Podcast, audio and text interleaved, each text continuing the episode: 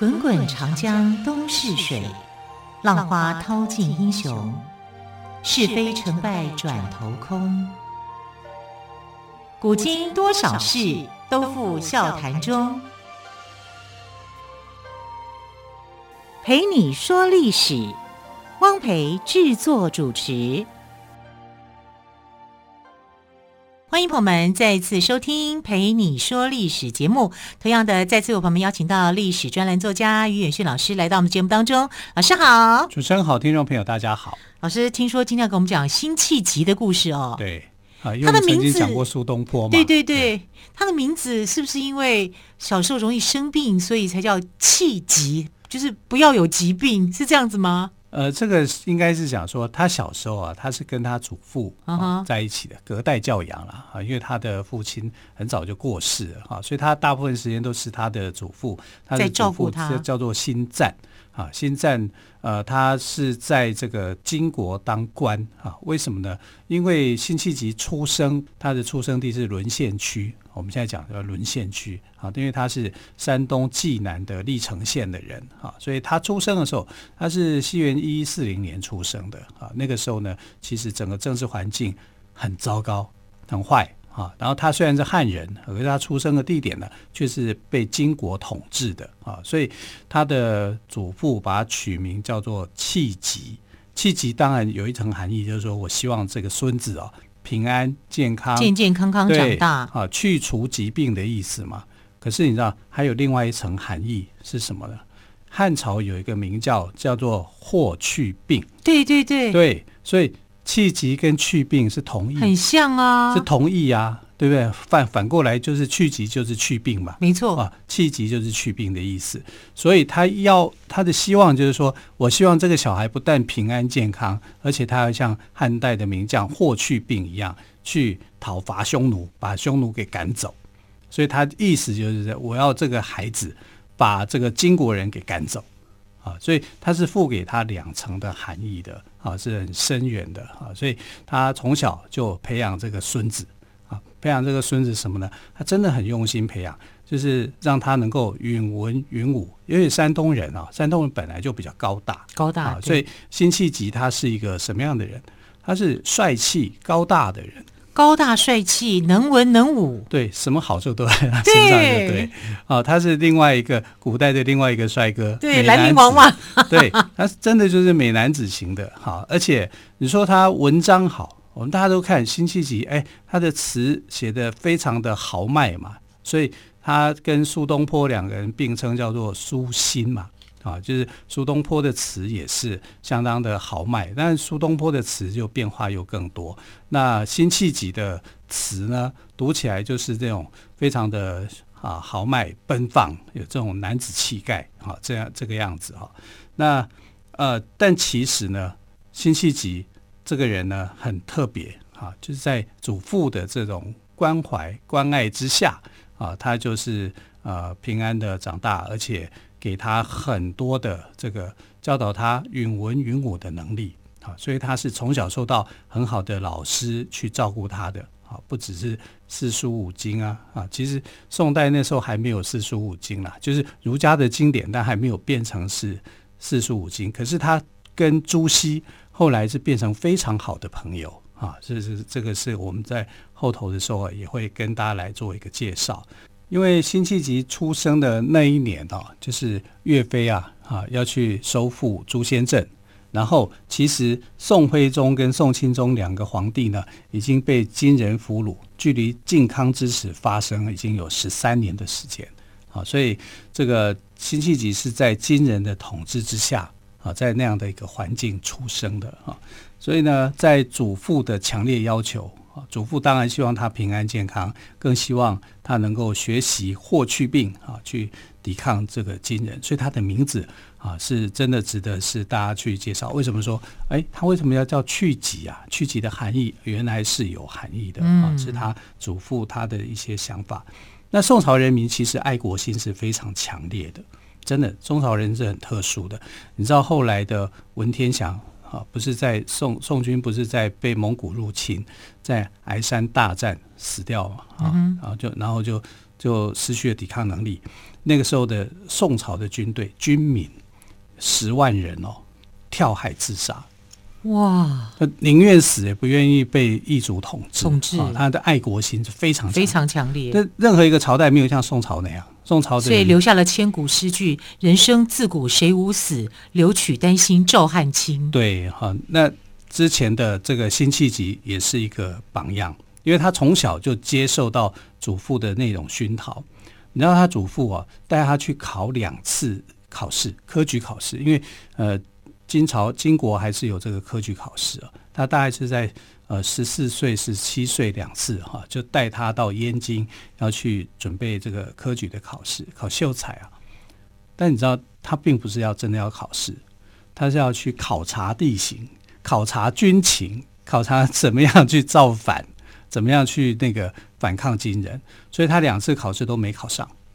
因为他志不在此啊！对啊，他两次考试他都考不上，不是他考不上，是他根本不目的不是去考试，对，他目的是要去考察军情啊，而且年纪还很轻哦，一个十四岁的时候，十七岁的时候啊，这年纪很轻的。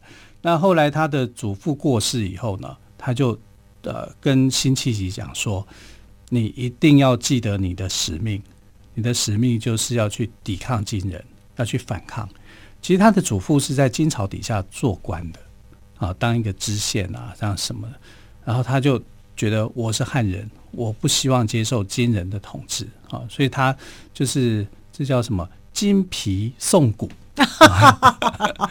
也很有可能，对，他是金皮宋骨这样的一个人哈，他就希望呃辛弃疾能够哈做一番英雄事业，这个英雄事业就是让这个。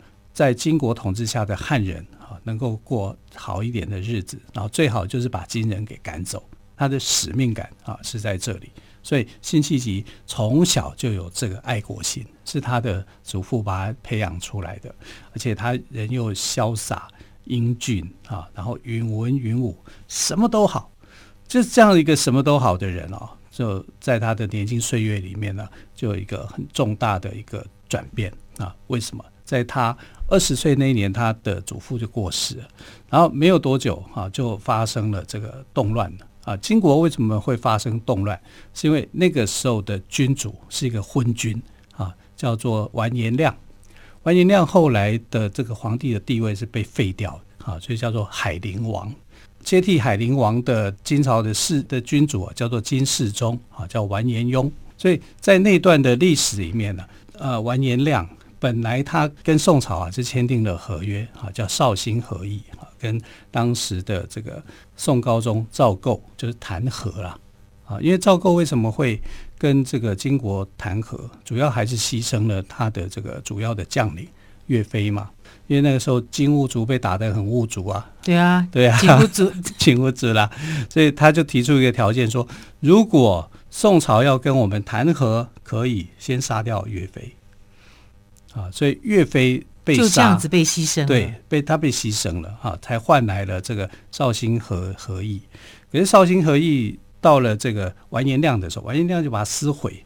他说：“我不要跟这个呃宋朝人谈和，为什么呢？因为宋朝太好了哈，因为他看到一首诗，一首诗里面呢就写着说，呃，宋国的宋朝的国境有三秋桂子，十里荷花。”我天哪，这么，这么好的地方，为什么我们不能去住呢？对不对？对，是不是这样子？是啊，所以他就发动了六十万大军，六十万哦，这是在古代，这是一场大战。六十万大军，他要去南侵这个南宋啊！南宋朝廷吓死了，因为对宋高宗来讲，宋高宗本来就是一路逃亡的皇帝啊，从这个呃汴京，你看一直逃逃逃逃逃逃。逃到杭州，杭州后来改一个名字叫做临安，啊，哦，临时安全的地方。临安对，可是一点都不安。他会觉得说，我逃，我已经逃到临安了，你还想要怎么样啊？然后他就是，哦，完颜亮就是说，不管啊，我就是要打你，我就是要南下啊，去打你。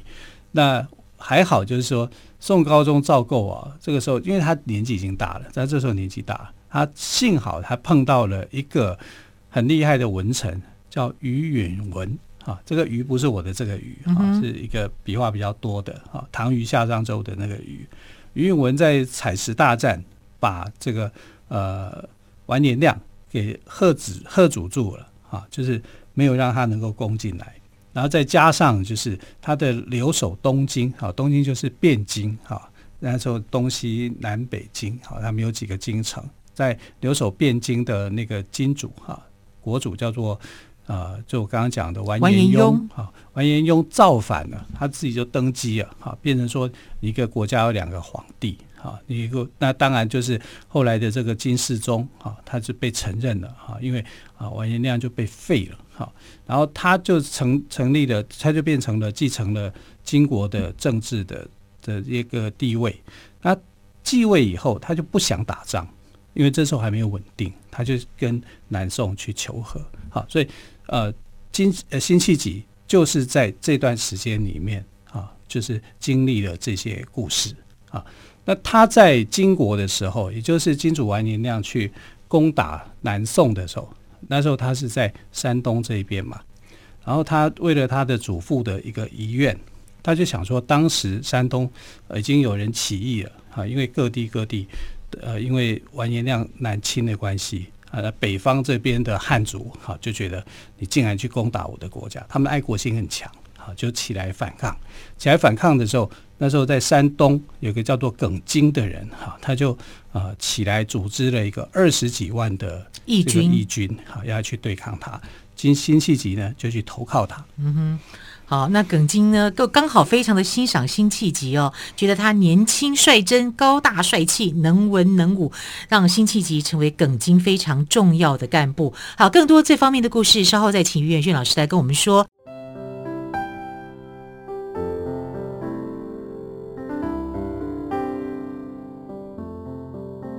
听见台北的声音，拥有颗热情的心，有爱与梦想的电台，台北广播 FM 九三点一。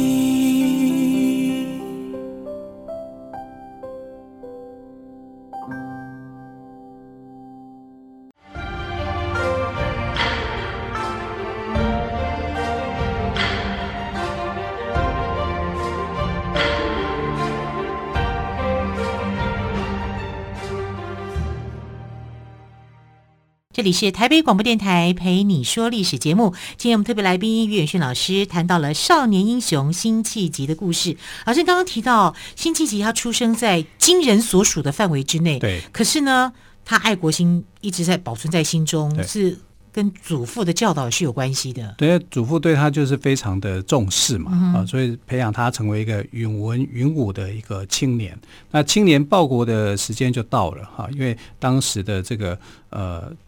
金国发生了一些变化啊，所以在北方的这些汉族的人呢，就开始这个起义。起义军队里面呢，在山东济南里面最大的一支就是耿京。那耿京当时的号召的这个起义的队伍哦，就有将近呃二十万的对二十几万的义军哦。对，然后这个时候的辛弃疾他自己就组织了两千名的这个勇士哈，就投靠他来增添这一份的力量。那因为辛弃疾虽然年轻。可是因为他高大帅气，很多的优点啊，他又读书识字啊，对耿京来讲呢，就变成他的很重要的助手，所以他耿京就让他当了这个重要的这个干部哈，而且让他保管印信，哦，保管印信很重要，哦，对。可是这个印信后来被偷啊，被偷？被偷的，你知道是谁呢？是这个辛弃疾最好的朋友。啊，一个叫做异端的人，这个人，异呢就是意大利的异，对，端呢就端正的端。可是他一点都不异不端，不端对，对，而且他还是个花和尚，因为他那时候他是用僧人的一个身份，可是他就很花心啊。当时这个辛弃疾啊，是觉得说他有一些气概，跟他呃这个清这个。大家都是年轻人嘛，就觉得说话很合得来，说的说得上话，好，所以就带着他一起来投奔耿京，啊，所以他们是这个有点像是患难之交，交情是好的。可是这个异端呢，后来就觉得说，这个生活里面不能够满足他，因为他的需求量是很大的，他又很好色啊，所以他就觉得，如果我能够把耿京的这个印信，信啊偷走了，然后送到金国这边，金人的手里，我就可以得到很多的赏赐。对，哈，所以他就连夜偷走啊，偷走了以后就快马加鞭就跑了。一边跑还一边笑，哈，这个富贵可以到手了。那耿京他就会怀疑说，因为你跟异端是好朋友，那你的好朋友偷走了这个东西，难道这不是你教唆的吗？搞不好你们来串谋呢？对，啊，所以一这个耿京是不高兴的啊。但辛弃疾就说：“我追上前去，我一定把这个帅印给追回来。”他就。连夜哈，就是快马加鞭去追到他，因为他了解他的这个动线，了解他的一个方向。因为好朋友嘛，你想做一些什么东西，你要会你会去哪里？哈，大概你会怎么走？对，对我是知道的。所以后来他就赶在这个赶上了，追赶上了异端，因为他的功夫很强，异端根本打不赢他。好，所以异端后来就。呃，就死皮赖脸的，就叫做你饶我一命啊！你是神仙降凡啊！你是怎么样怎么样？反正什么话他都讲上来。就一张嘴就对了。对，然后他就说不行啊！我要的就是你的项上人头，因为你背叛了国家。其实你犯的罪就是你不只是背叛兄弟，你还背叛了这个这个国家哈！所以他就啊把他给杀了。啊，然后就把他的人头交给了这个呃耿京。耿京，哎，耿京这个时候才相信辛弃疾并没有跟着，对他没有造反嘛，对，也没有就背着我做了一些什么坏事，所以等于辛弃疾重获了信任就对了。对他重获信任，而且是更被信任啊，就哎，我这这等于是洗清了嫌疑了嘛，啊，然后他信任他以后呢，他就跟耿京跟辛弃疾两个人就跟南方的这个南宋的政府啊，就是啊。求和谈合作，哈，就是说，哎，我在这里，我希望能够当你的内应，啊，然后南宋接到这样的一个消息，当然也很高兴，哈，就让他们两个呢，封他们两个人为官，就是说，让他们去注意北方的变化，随时去那个抵抗，哈，这个金人，啊，就是有点像里应外合那样，好，但你多了一份这个力量，等于他多一个筹码在那边用，哈。可是对这个呃金人来说，他是很防范的哈，所以其实在这个部分来讲，辛弃疾要能够达成目的哦，也不容易啊，所以他必须要去再度侦察敌情。他年轻的时候就小时候少年的时候就去侦察，然后这个时候又奉耿京的命令啊，要去侦查这个敌敌情啊，因为主要完颜亮已经南下去攻打宋朝了啊，然后在。留呃，就是你的留守在京都的这群人的动态是什么？他要去查清楚。可是就在查清楚的这个过程里面呢，耿京被杀了。耿京被杀了，因为他出了一个叛徒啊，这个叛徒叫做张安国啊。张安国就是原本也是这个起义军里面的一个将领啊，他就杀掉了耿京，打算拿着耿京的人头去投降，投靠这个金国的势力，金朝的势力。呃，辛弃疾回来以后，就发现首领竟然被杀了。我们的你竟然把我们的起义的领袖给杀了。他知道这个消息啊，非常的愤怒，找了五十个勇士，五十个哦，就太少了吧？才五十个人？对，五十个敢死队，然后就冲进了张安国的大本营。当时张安国大本营里面有五万的军队。你是说五十人对抗五万人？对，哇，那。辛弃疾是艺高人胆大哎，艺高人胆大啊，而且要有谋略。是，那问题是为什么这五万人不会对辛弃疾动手？因为你就是耿京这一群本来就是起义军的人，嗯、对不对？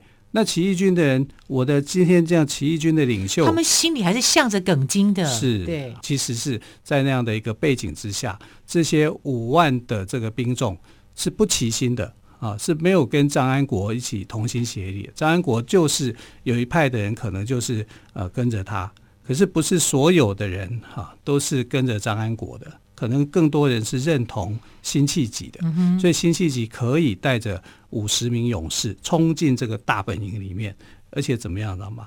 活捉，活捉张安国，活捉张安国。他把张安国押解到南宋政府，让他去依这个叛国罪，好、嗯、去把他给处理。可是这个过程很艰难，当然了。为什么？因为金国人会保护他嘛，嗯、啊，所以不断的去派兵要去拦阻这个呃辛辛弃疾南下啊，就是回到南宋啊这个地方。